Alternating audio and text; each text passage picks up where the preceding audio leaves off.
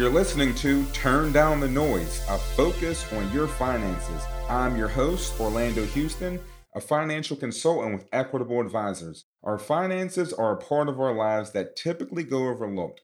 There's so much noise out there that a lot of times it's hard for us to make a decision. During my podcast, I'm going to help you think about your finances in a way that is going to help you make informed decisions.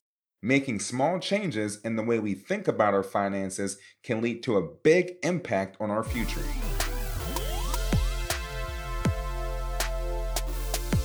Orlando Houston offers securities through Equitable Advisors, LLC, New York, New York, 212 314 4600. Member FINRA, SIPC, Equitable Financial Advisors in Michigan and Tennessee. Annuity and insurance products offered through Equitable Network, LLC. This podcast is provided for educational purposes only and not an endorsement or recommendation of any product or service.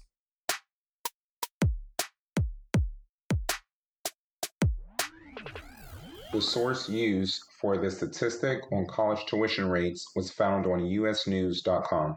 Hey everyone, today we're going to talk about saving for college. I have a lot of parents ask me, what's the best way to save for their child's college and how much does it cost? Most of us know that college costs are increasing every single year. Historically, college costs rise by about 3.15% per year. In fact, among the nationally ranked universities, the average cost for a private institution is about 41,000 per year. If you're an in-state resident, you can expect to pay 11,200 per year. If you're an out-of-state resident, you can expect to pay $27,000 per year for a public school. Obviously, this year is different than others. The coronavirus has sent everything out of whack, and the federal government has allowed us to delay the payment of our federal loans. Of course, at some point, we'll have to pay our college tuition debt, but right now we don't have to, which is a good thing. There are various ways that you can choose to pay for college. I know people that will start retirement accounts through their job individual retirement accounts, investment accounts, and even cash value life insurance policies. However, a college savings plan is typically the way that you want to go if you truly want to save money for your child's college tuition. There are several types of college savings plans that are available for us to put our money into, such as uniform transfer to minor accounts, uniform gifts to minor accounts, Coverdell education savings, and like I stated before, the College 529 plan. I've noticed over the years that a lot of the institutions that I work with have really put forth an effort to allow their employees to save for college through their pay. You have to check with your job to see if that's an option. If not, then you'll have to start a college 529 plan outside of your employer.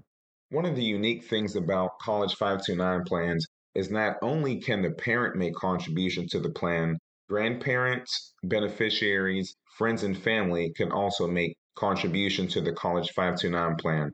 In fact, a lot of institutions will send out vouchers at the end of every year in order for people to make contribution to the 529 plan.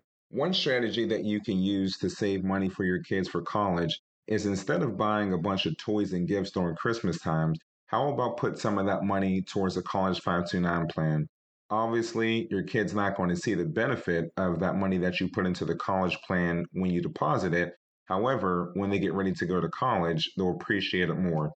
Most of our kids don't play with toys more than one or two weeks. Not only can your child benefit from the money saved up in the College 529 plan, the person that's making a contribution can also benefit in the form of savings on taxes. The contributions may be state tax deductible, the qualified distributions are federally tax free, and possibly state tax free. So, this provides a unique opportunity to save money in taxes per year just by making a contribution to your child's college savings plan. Many people are reluctant to start a college 529 plan because they believe that their child can only use the money if they go to a four year institution, when in fact, that money can be used for trade schools, vocational schools, community colleges, international schools, and even private K 12 schools. In addition, the money can be used for room and board, either on and off campus. So if your child's staying in a dormitory or renting an apartment, that money can be used for that. Books and supplies are also included, computers, laptops, and printers. Basically, The College 529 plan can be used for anything that your child needs while they're attending school. Now, be careful when taking money out of the College 529 plan if it's not related to a qualified education expense.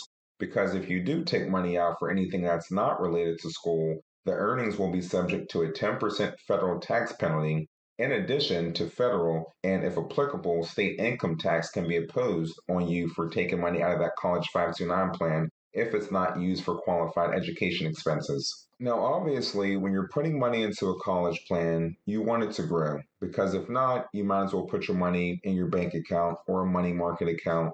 If you put your money into an investment, you do have an opportunity to have the money grow beyond what your actual contribution is. Let's take a look at two examples of putting your money in a taxable account or a tax free account, such as a College 529 plan. If you invest $100 per month into a taxable account, after 18 years, you'll have a little over $33,000.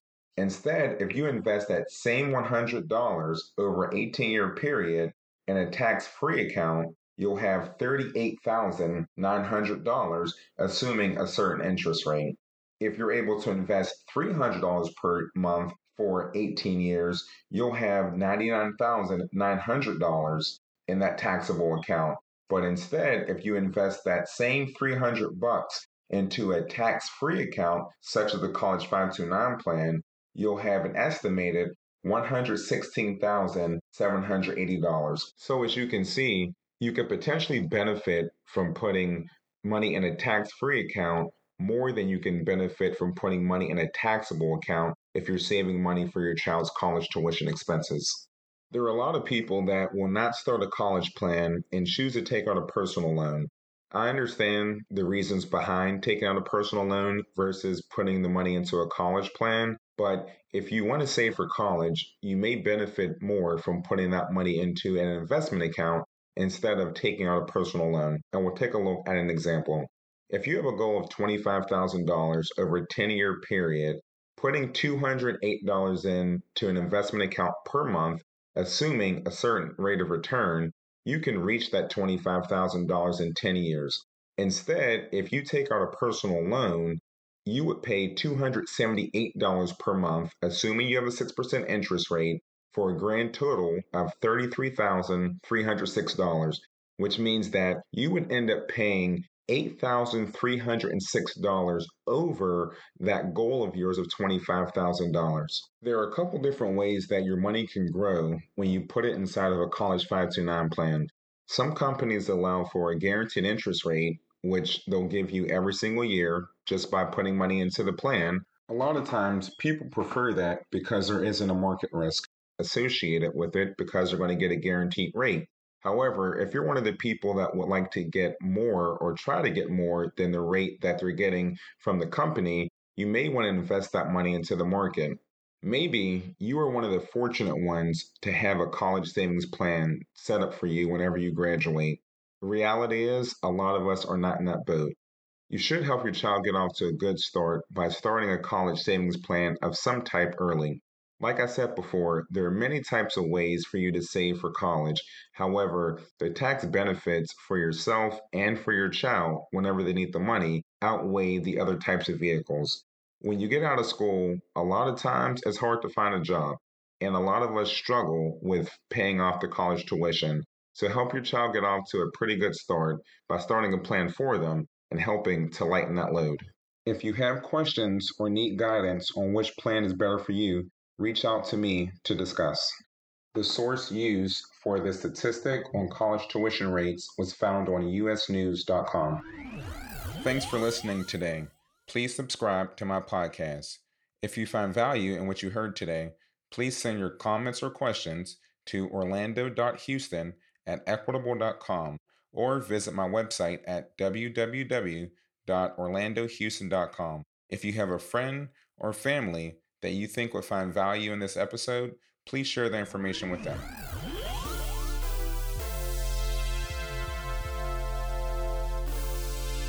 Orlando Houston offers securities through Equitable Advisors, LLC, New York, New York, 212 314 4600. Member FINRA, SIPC, Equitable Financial Advisors in Michigan and Tennessee.